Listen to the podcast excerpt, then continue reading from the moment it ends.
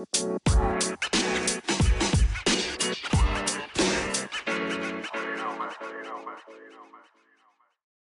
hey, super tof dat je luistert naar een nieuwe aflevering van de Positief met Pubers podcast. Mijn naam is Janneke en dagelijks beantwoord ik allerlei vragen via mail en DM van ouders die struggelen met dingen in de opvoeding van hun puber. Ik beantwoord deze vragen en in de podcast behandel ik elke aflevering een vraag met jou. Ik geef je mijn visie en ik neem je mee in mijn dagelijks leven. Mocht je dat nog niet gedaan hebben, abonneer je dan op deze podcast, zodat je geen aflevering meer mist. En als je deze podcast tof vindt, geef het dan zoveel mogelijk sterren of een positieve review. Hoe meer positieve reviews, hoe meer platforms als Spotify en Apple Podcasts deze podcast gaan aanbevelen aan andere ouders die deze podcast nog niet kennen. Daardoor kan ik groeien met deze podcast. Maar wat ik nog belangrijker vind, daardoor kan ik nog meer ouders bereiken die met soortgelijke struggles zitten als dat jij misschien zit. Je zou me enorm plezier mee doen. Dus dank je wel alvast. En nu gaan we gauw beginnen. Hi en welkom weer bij een nieuwe aflevering van de Positieve Pubers podcast. Vandaag heb ik een uh, interessant onderwerp wat ik graag met je wil bespreken. Een onderwerp wat, nou ja, waar ik heel vaak over gesproken heb in de podcast, maar wat belangrijk blijft en wat ja, gewoon eigenlijk wekelijks mijn aandacht vraagt. En aanleiding hiervoor was een opmerking die ik kreeg op de advertentie die ik op mijn socials had over de Puber Challenge. Dat je, dat je 21-daagse challenge voor pubers uh, die minder stress willen ervaren. Uh, meer informatie vind je de link in mijn bio, maar goed, dat tezijde. Een opmerking van de moeder, ik zal niet de opmerking helemaal voorlezen, maar het ging erom dat, uh, dat zij vond dat zelfs ouders nu lessen gaan volgen over hoe ze om moeten gaan met de puber. Zij vond, leer je kids opvoeden of maak geen kinderen als je, er niet meer, als je er niet mee om kan gaan. Dus ze verbaasde zich eigenlijk dat, dat ik die advertentie had geplaatst. Nou, wat het is, en ik heb ook gereageerd na, maar ik zou de uitgebreide reactie met jullie delen. Mijn, in ieder geval mijn visie erop is.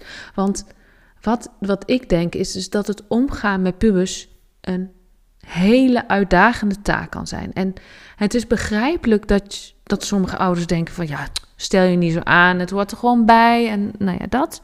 Maar aan de andere kant is het ook zo dat je wanneer je niet weet hoe je met je puber moet communiceren, hoe je met je puber moet omgaan, dan is het begrijpelijk dat sommige ouders de behoefte hebben aan begeleiding en advies om hiermee te leren omgaan. En los nog van uh, de heftigere problematiek waar ik in mijn werk ook mee te maken krijg.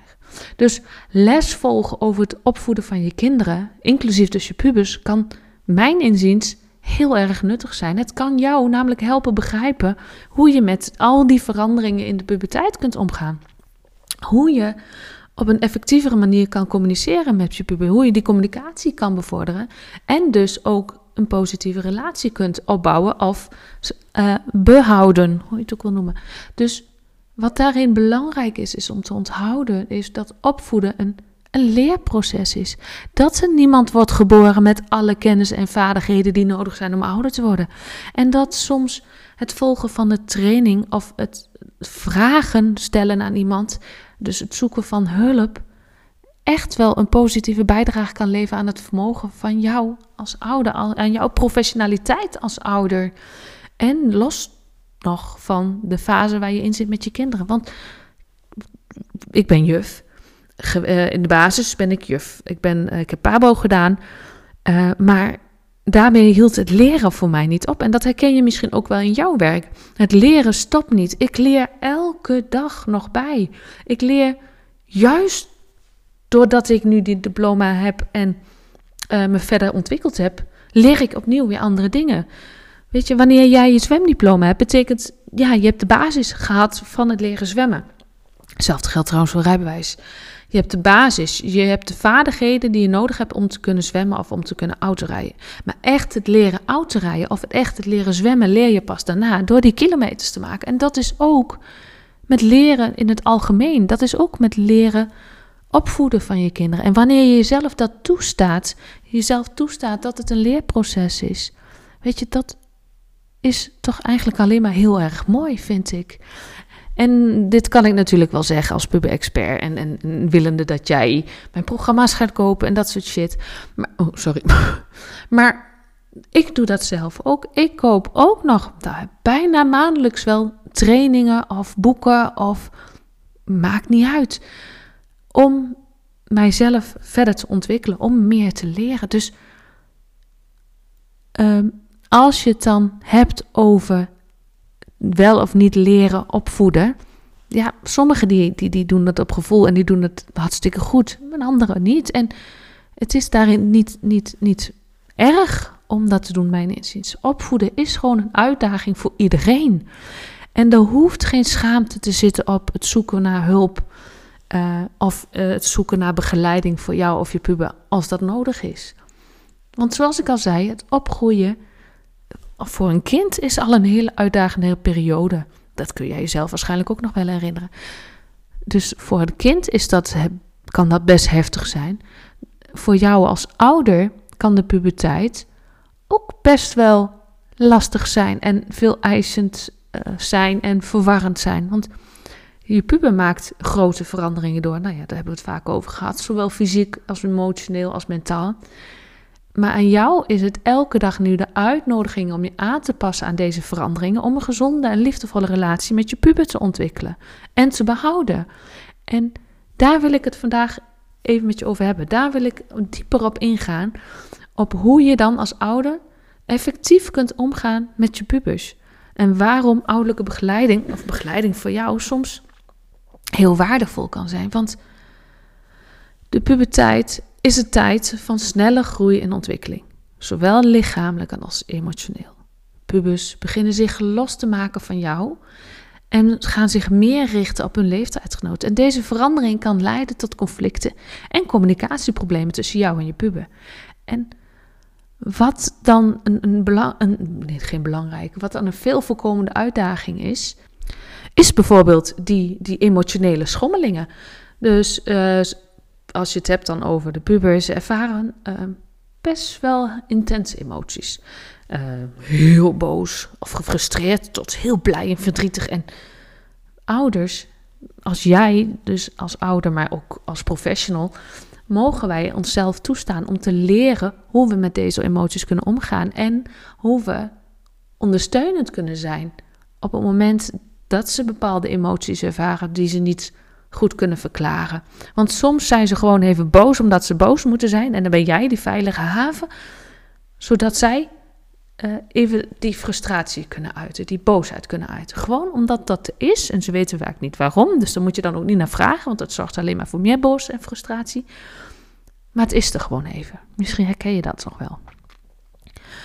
Wat ik al zei, ook pubers proberen um, onafhankelijker te worden, hun onafhankelijkheid te vergroten. En daardoor lijkt het soms dat ze afstandelijker worden naar jou toe.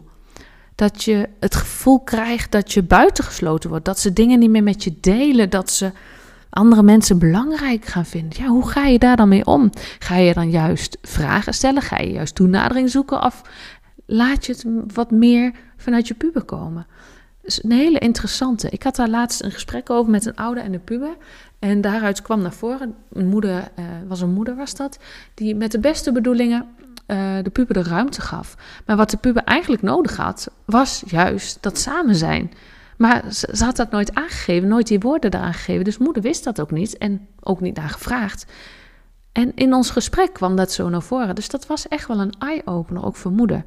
En daarmee wil ik dus zeggen dat communicatie gewoon heel erg belangrijk is. Kom ik zo nog heel even op terug. Want voordat ik dat communiceren, want dat, die is echt, echt key in de puberteit. Maar die identiteitsvorming, weet je, wanneer jij puber bent, ga je ontdekken: oké, maar wie wil ik zijn? Wie ben ik? Wie wil ik als vrienden om mij heen? Zijn mijn vrienden wel mijn vrienden? En welke interesses heb ik? Welke interesses hebben anderen? En dit kan leiden tot het experimenteren met verschillende waarden en overtuigingen. Ook jouw waarden en overtuigingen worden daarin op de proef gesteld. Hoe ga je daarmee om? Dit is, kan best, best verontrustend zijn, kan best lastig voor jezelf zijn. Dus hoe ga je dit benoemen? Ga je dit niet benoemen? Op die manier. En dan die communicatie. Want pubers hebben een brein, een heel mooi brein maar ook een heel complex brein. Daar waar bij ons de verschillende breindelen al best wel goed met elkaar kunnen communiceren en best goed die verbindingen hebben met elkaar, hebben pubers dat nog niet. Dus Ze hebben moeite, de meeste pubers hebben moeite met hun gevoelens en gedachten onder woorden te brengen, woorden te geven aan de gevoelens en gedachten. En dat kan de communicatie tussen jou en je kind best bemoeilijken, best moeilijker maken. En daarin uh, heb je gewoon soms echt ondersteuning nodig om te gaan kijken: oké, maar hoe kunnen we dit verbeteren? Hoe kun je effectiever met je puber communiceren? Want dat is de basis van een, een, een, een sterkere relatie met je puber. Het onderhouden van die relatie of het versterken van die relatie. En als je het dan hebt over communiceren en communicatieve vaardigheden, denk ik en ben ik ervan overtuigd dat het communiceren met je puber net zoiets is als het aanleren van, een, van elke andere vaardigheid. Het is iets waar je aan kan werken en waar je beter in kan worden. Dus ja, er is hoop. Want laten we eerlijk zijn, we weten allemaal dat het soms behoorlijk lastig kan zijn. Lastig in de zin van: oké, hoe komt mijn puber binnen uit school? Wat zeg ik wel, wat zeg ik niet? Uh, laat ik hem even? Ga ik een vraag stellen? Op welke manier ga ik praten? Welke woorden kies ik? En mijn gedachten. Weet je, allemaal dingen waar je over na gaat denken. En dit is iets waar jij niet alleen mee zit. Hier worstel ik ook nog steeds wel mee. En zeker als het gaat om mijn eigen kinderen, want daar zit emotie bij. In mijn werk kan ik dat best, best heel goed verwoorden. En kan ik dat heel goed en zie ik het heel fijn aan. Maar zodra het over mijn kinderen gaat, heb ik, ben ik ook wel eens aan het zoeken en kies ik het ook wel. En dan denk ik altijd: oh ja, wacht even. En dat is voor mij natuurlijk makkelijk omdat ik die kennis heb. Maar hoe kan ik nu op een effectieve manier communiceren met mijn puber? En die vraag heeft bij mij centraal gestaan in die masterclasses die ik heb gemaakt in Communicate. Want tijdens Communicate deel ik inzichten, deel ik mijn ervaringen, waarmee jij jouw communicatie kunt aanpassen om in een ja, diepere verbinding, vind ik dan misschien niet het goede woord, maar wel in dat je een andere basis of een betere basis krijgt voor een sterkere relatie met je puber. Of wel die relatie verbeteren, of wel het behouden van die relatie. Want herinner jij je nog hoe het voelde toen je goed luisterde naar wat je tiener te zeggen had? Het begint allemaal met luisteren. Als jij namelijk bereid bent om echt te luisteren, zul je merken dat je puber begint met praten. En niet zomaar praten, maar praten op een manier waarbij ze zich echt gehoord worden. En in die masterclasses leer je dus hoe je kunt praten op een manier die ervoor zorgt dat je puber aandachtig luistert. En andersom, wanneer jij aandachtig leert luisteren naar je puber, zul je merken dat je puber gaat praten. Ik heb daarover wel eens de opmerking gekregen van, uh, nou Janneke, ik ben meer gaan luisteren, maar nu lult mijn puber de oren van mijn kop. Ja, ik weet niet of je dat wil. Nee, grapje, dat is natuurlijk heel fijn. Maar dat heeft allemaal met jouw communicatieve vaardigheden te maken. Wanneer jij dus leert communiceren op een manier die past bij jouw puber, zul je merken dat je puber gaat luisteren. Als jij de goede woorden kan kiezen in die communicatie met je puber, zul je merken dat je puber gaat praten. En dat is wat je wil, toch?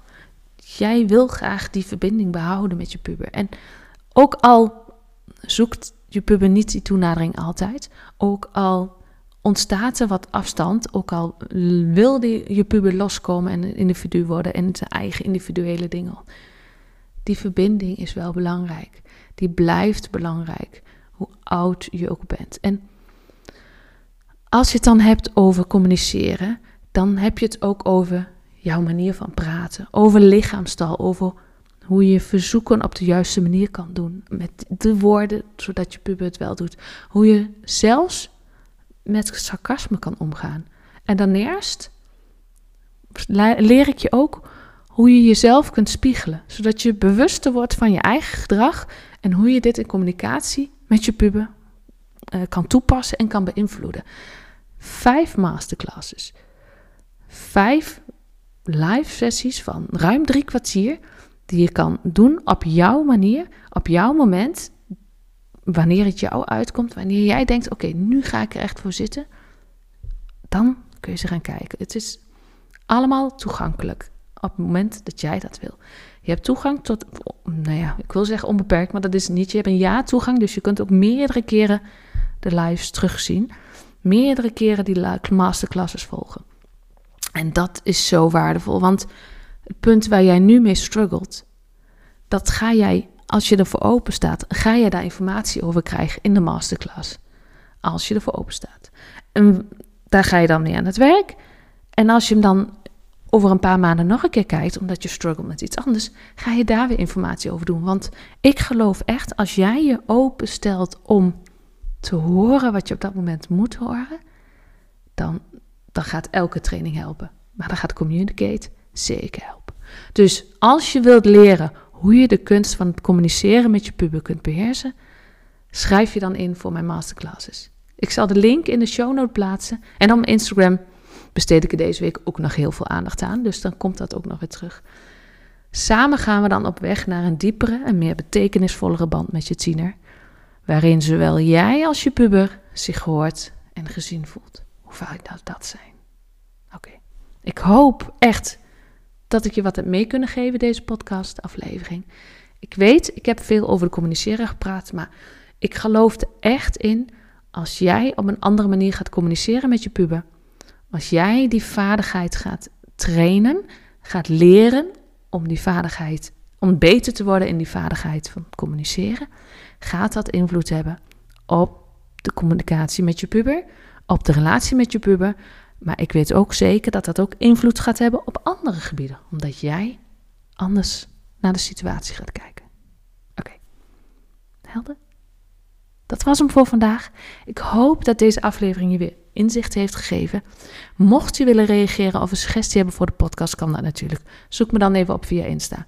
Wanneer je deze podcast waardevol vond, deel hem dan op je social media kanaal of met iemand die hier wat aan heeft. Zodat we samen het leven van andere ouders en dat van andere pubers wat positiever kunnen maken. Dankjewel voor het luisteren en heel graag tot de volgende keer.